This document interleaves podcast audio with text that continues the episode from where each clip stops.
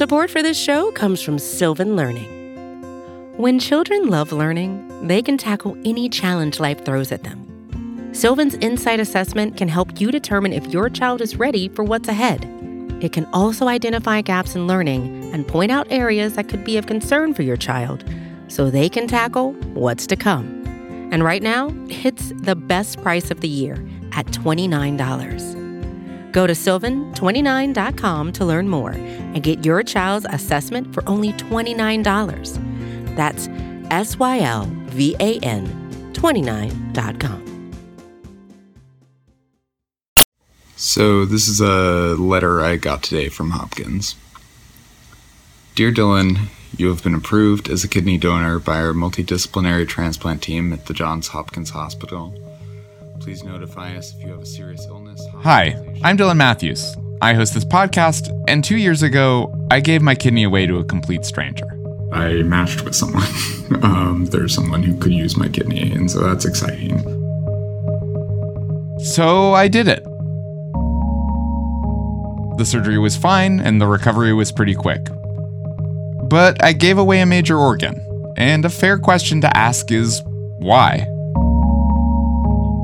It all connects back to this movement, a movement that's only really existed for a couple of years, but it's been growing and spreading all across the world.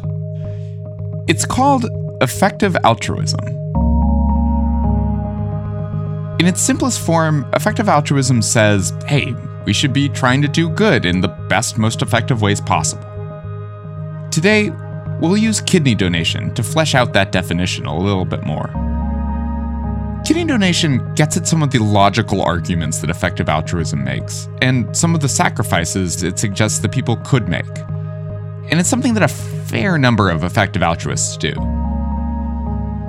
Alexander Berger is the managing director of the Open Philanthropy Project in San Francisco, and he's the first person to turn me on to both kidney donation and effective altruism in general. So we thought it would be good to bring him on to explain the idea. He starts with a thought experiment there's a famous example of a child drowning in a pond where if you just bought a new suit and you're walking by a pond where you see a child drowning, you could save them, but it would ruin your expensive new suit. Most people will think it's really obvious that you should do that. But similarly, if you could donate a few thousand dollars to a really effective charity that could save lives in other countries or in other places where it's much cheaper to do so, aren't you similarly like walking by the drowning child in the world in that pond? And so it's, try, it's trying to sort of analogize those arguments to get it off the ground. Effective altruism is all about cost benefit analysis. If the cost is my suit and the benefit is a child's life being saved, then the benefit outweighs the cost, and I should ruin my suit. And the same logic applies for a kidney. On the cost side, the, the risk of death in surgery is around one in 3,000 for like the average donor. That's on the order of magnitude of like giving birth or other things that like lots of people undergo for everyday reasons in their lives. The long term effects aren't totally clear, but the current science suggests that you can live pretty well without one of your kidneys. So the cost to you is low ish. But on the benefit side, the best evidence I could find suggested that getting a transplant rather than staying on dialysis leads somebody to have 10 more years of life on average. 10 more years. That's a big part of a person's life. Also, dialysis is really painful and it's exhausting. So very few people can work when they're on dialysis. It's like costly for the medical system to maintain, and frankly, they just they die younger than they would if they could get a transplant. And so that that was sort of on the benefit side for me. So that's one part of effective altruism. You're giving more, especially when the cost of giving is low and the benefits are high. But the other part is about making sure that you're giving well, making sure that the benefits are as big as they can be, which seems obvious. When I talk about effective altruism with normal people who have not heard of this like one of their first questions is like how is this different from just charities generally? Like i think local art nonprofits think they're trying to make the world a better place. What is different in how the set of people in effective altruism think about those questions from how philanthropies have, have generally thought about it? You know, a lot of the people in the effective altruism community try to give at least 10% of their income to charity, and the sort of American average is about 2%. And so I think there's an idea that like we should be more generous. So that's part of it. And then the other part I would say is that like sort of this piece around using evidence and reason. And so trying to think hard and quantitatively about how much value is the local arts nonprofit adding to the world compared to how much value could we add by doing sort of really, really basic public health services in low income countries, for instance. Thinking hard and analytically and critically about those questions and not just saying, like, well, you know, we're all well intentioned here, and so that's enough. For a long time, Alexander worked for an organization called GiveWell. They're a nonprofit that tries to figure out how much value different charities add to the world. He now works for Open Philanthropy, a connected group that's made nearly $600 million in grants to what it considers effective charities, activists, and researchers at universities. But I wanted to know how Alexander got interested in this work to begin with. I came across GiveWell while I was in college. Um, and I, w- I took a term off from school and I went and lived in India. I volunteered at a school. And every day on the way to school, I'd walk by these kids who were begging in the street. And I really wanted to do something to help the kids because they, they looked like they were in sort of desperate need. But I also knew that if I just gave them money, that would be an incentive for their parents to keep them out of school. And so I thought, like, okay, when I get back to the US, I'll just find the best charity that I can and donate like a few hundred dollars to it. I ended up, I think I literally Googled best charity and I found the GiveWell blog and they were asking these questions about like how do we know different programs work what is the evidence how cost effective are different charities how much does it cost to save a life in a sort of real analytical way not in sort of a slogany way and i thought that was totally awesome If you go to the GiveWell site, you can see exactly how they evaluate charities. They have studies, randomized controlled trials, all kinds of research. And they can tell you which charities are doing a good job of achieving their goals. But they also ask you to consider what goals matter to you. Do you want to save lives? Do you want to lift people out of poverty? Do you want to help them escape some diseases that won't kill them but will make them miserable? GiveWell has a fancy spreadsheet that helps you make those decisions. My producer Bird and I decided to pull it up and go through the process. So we got this very colorful document. This looks like most spreadsheets that I open for work. There are sections that are bolded, And then there's a whole bunch of tabs. a lot of tabs. There is a very ominous tab called moral weights. Ooh, let's open that tab. oh boy. Uh, yeah. So it's kind of like the world's most depressing BuzzFeed quiz. Instead of asking you, do you prefer pizza or tarantulas? It's like, do you prefer to save someone's life or double their salary for a year? Then instead of telling you at the end, this is what Harry Potter character you are, it gives you kind of a measure of what you care about the most. So it looks like you kind of value different charities compared to each other. So, Dylan, compared to saving a life, do you think deworming someone is like a like a 1 or a 10 out of 100? Well, okay. So there's a lot of controversy over whether the deworming studies are true.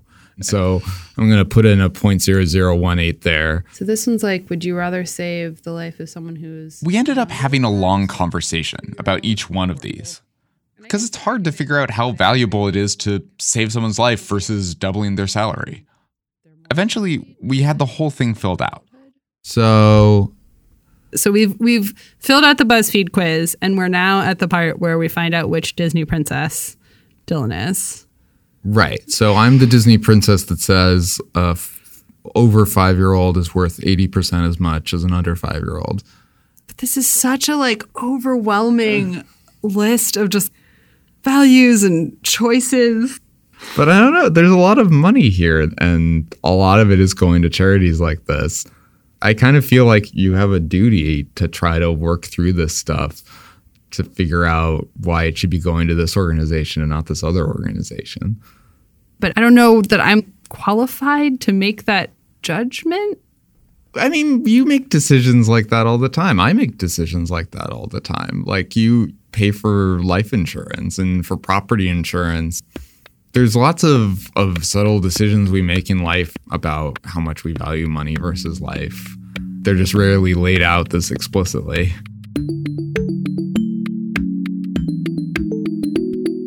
So, first, you take a cold, hard look at your values.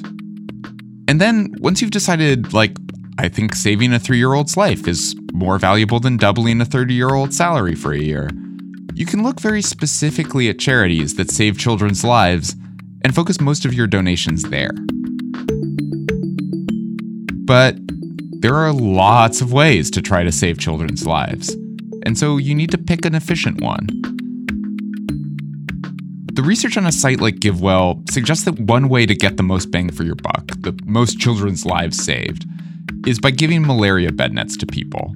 And that's because there's a lot of good research done to show that there's a return on that donation. The same process applies with donating a kidney. You can donate to a person you love, and that's fantastic. But there are ways to donate that generate even bigger returns. That's where donating to a stranger comes in. Because if you donate to a stranger, you can create a chain. You you ended up donating to start a chain too, right? Um, Yeah. So for for for the folks at home who have not, not spent their time in the in the kidney donation literature, so what do we mean by chain, and what does it mean for six people to be on that? So the basic idea is that often people want to donate a kidney to a loved one, but they're not a good match. Let's say I'm willing to give to my girlfriend, and I'm not a match. But Alexander is. I would give to your girlfriend. But I would still donate a kidney. I just wouldn't give it directly to my girlfriend. I'd give it to someone living in Illinois or somewhere. and then that person's friend or loved one would give to the next person. And these could sort of go on indefinitely long. They usually end with a person who's extremely hard to match because if they aren't getting something from the end of the chain, that person's pretty unlikely to ever find a matching kidney. Most people are more willing to give to someone that they love. But if there's one person, like me or Alexander, who's willing to just give a kidney to a stranger, we can kick off a chain of four, or six, or eight kidney donations. The longest chain so far is more than 80 donations long. Have you ever met your recipient?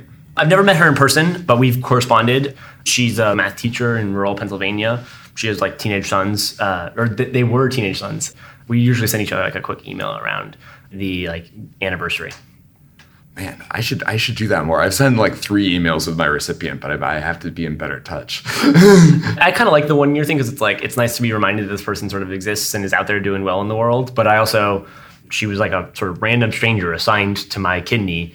I don't I don't feel like a super deep personal connection. I, I've like never thought, oh, my kidney's like walking around in Pennsylvania, you know? This kind of separation from the emotional side of things, it's both a strength and a weakness of effective altruism. On the one hand, emotional giving doesn't always lead to the most effective outcomes. But on the other hand, we're all humans, and it can be really hard not to go with our emotions. Especially when things like kidney donation get real. My, my parents weren't like super ecstatic about me donating. People don't walk around knowing how safe it is. And so I think they thought it was like a, a really weird, kind of risky thing to undertake as a 21 year old. Right, we forgot to mention. Alexander was only 21 when he donated his kidney. during the psychiatric evaluation, they kind of want somebody to vouch for you. The the psychiatrist told me that like as soon as she got on the phone with my mom, my mom just like burst into tears because I think she was like, oh, like my, my son is gonna go do this like risky, dangerous thing, and like I'll support him because it's something that's important to him. But I'm like not super excited about it. The the idea of like your kids making sort of voluntary risks for other people who who they're never going to meet doesn't necessarily seem like a great trade as a parent. So I think this is emblematic of Dylan in many ways. I think he It's not just Alexander's family. My girlfriend Hannah was kind of nervous about my donation too. We interviewed her on the train on the way to my surgery. he has a moral certainty that a lot of us lack, where he's really able to collect the information available and you know decide that something is a moral good. So in philosophy, there's this thought experiment uh, where there's a train coming, and the train can go in one of two directions, and you control which direction the train goes in. And on one track, there are 10 people. And if the train goes towards them, they will die. On the other track, there's just one person. The train goes towards them, they will die.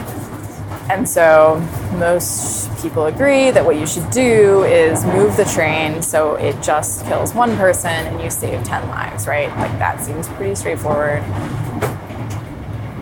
But then imagine that the one person on that track alone is your child. Or your mother or sister, someone you love, someone you're, you're really close to, and the 10 people are strangers. What do you do? I think the logical thing is to do exactly the same, right? You kill one person, you save 10 lives, right? Like the moral math hasn't changed just because you happen to know and love one of the people involved. But I think most people would struggle with that. And split second decision, I would save the person I love. Dylan would kill the person he loves. like without a doubt. He just has that like clear vision about what the right thing to do is beyond just what the perhaps selfish thing to do is. It, can be why he and I sometimes disagree about things like donating a major organ to a stranger, um, because I'm focused on the person I know, the person I care about, and he's focused on the stranger um, and the chain and all of the lives that are going to be saved.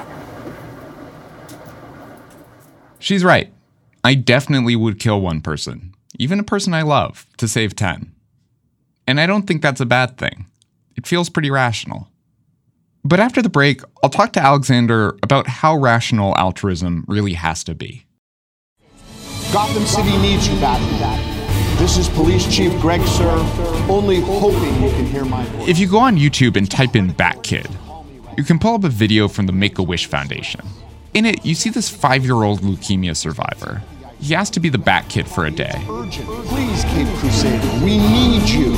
And bring the Bat Kid. He got to run around San Francisco completing missions, walking in a parade, dynamic duo. I'm afraid your old nemesis, the Riddler, fighting the Riddler. With enough dynamite to blow the. This is wonderful and sweet. But it also costs thousands of dollars.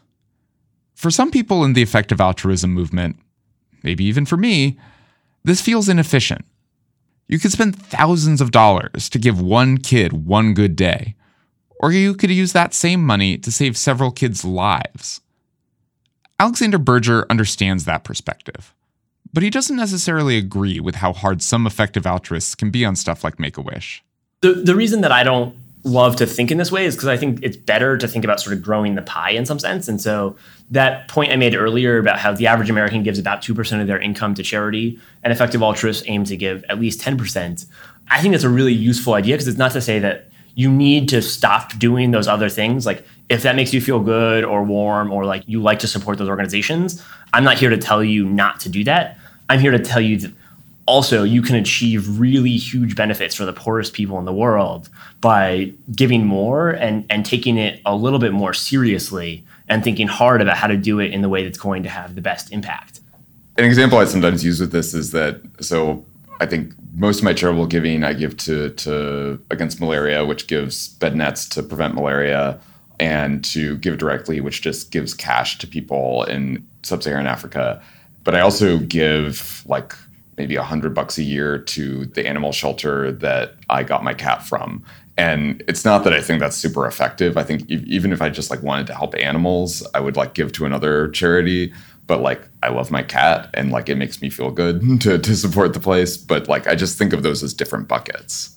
Yeah, exactly. And I think like there's lots of civic institutions that get by on philanthropy and effective altruists and some of the proponents want to like sort of set them up as the opponents of effective philanthropy. And I'm more just like we yeah, we should mostly be growing the pie and getting a lot of people to give more. And I think when you think about it as coming out of a different bucket, it's just my main argument is like this bucket of like really helping the world should be a lot bigger than it is. There are a lot of ways to grow the bucket. You can move from thinking just about charitable donations to thinking about ways you can volunteer your time, or in my case, a bodily organ. Donating a kidney cost me next to nothing, and it's probably the single most valuable thing I've done in my life. Not least because I'm lucky enough to be a journalist who has a platform I can use to encourage other people to donate too. Maybe even some of you listening to this right now will think about giving a kidney. That'd be fantastic. But growing the bucket takes other forms as well, like changing government policy or changing your career. On this podcast, we'll talk about everything from climate change to prison reform to immigration, and how effective altruism can reshape how we think about and tackle some of the hardest problems in our society. Know I'm excited. I hope you are too.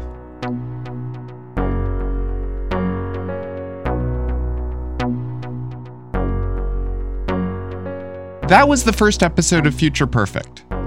We have a bunch more coming your way every Wednesday for the next few weeks, so let us know what you think. Our wonderfully talented producer is Bird Pinkerton. Our editor was Amy Drozdowska. We owe many thanks to Jillian Weinberger for a lot of things. Our engineer is Jared Floyd. The tape from when I donated my kidney was collected by Joss Fong. Uh, she also made a whole video about it. It's fantastic. You can check it out on our YouTube channel. The music was by Chris Zabriskie and Poddington Bear. Future Perfect is made possible through a grant from the Rockefeller Foundation. To read more of our reporting on effective altruism, check out vox.com slash futureperfect.